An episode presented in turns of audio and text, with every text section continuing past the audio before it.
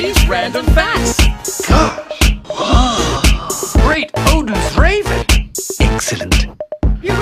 Okay, with 27 sleeps until Christmas. Yep, I'm that person. I just thought I'd give you a few tips or facts on how to beat the holiday bloat. You know, when mm. everyone overindulges in the festive season, there's Christmas parties, there's other things happening. There's obviously Christmas and then Boxing Day when you're eating all the leftovers.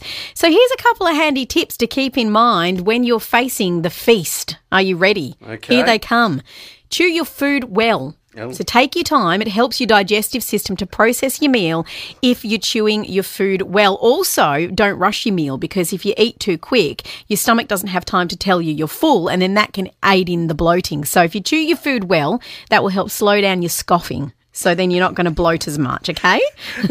You- You're describing me to a T. Okay, here we go. if you do feel a little bloaty and gassy, incorporate ginger, which can calm Oh. intestinal activity and reduce intestinal gas. Even maybe a ginger beer.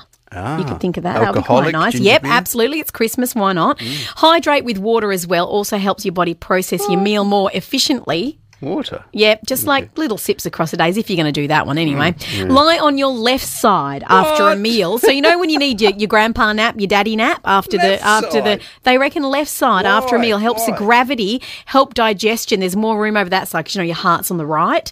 So there's more room over the other Mm. okay. side and you lay down and it helps things pass through the digestive tract easier. And then, yep, a small walk or light housework can beat the bloat. Get moving or get in the kitchen and do the dishes, John, for the Christmas dinner. So after all of that, if you want to stop bloating, just get in the kitchen and do the dishes. Oh, there we go. Uh, Beat the holiday bloat. There you go. Just Ten past eight. Ten past eight. Good morning.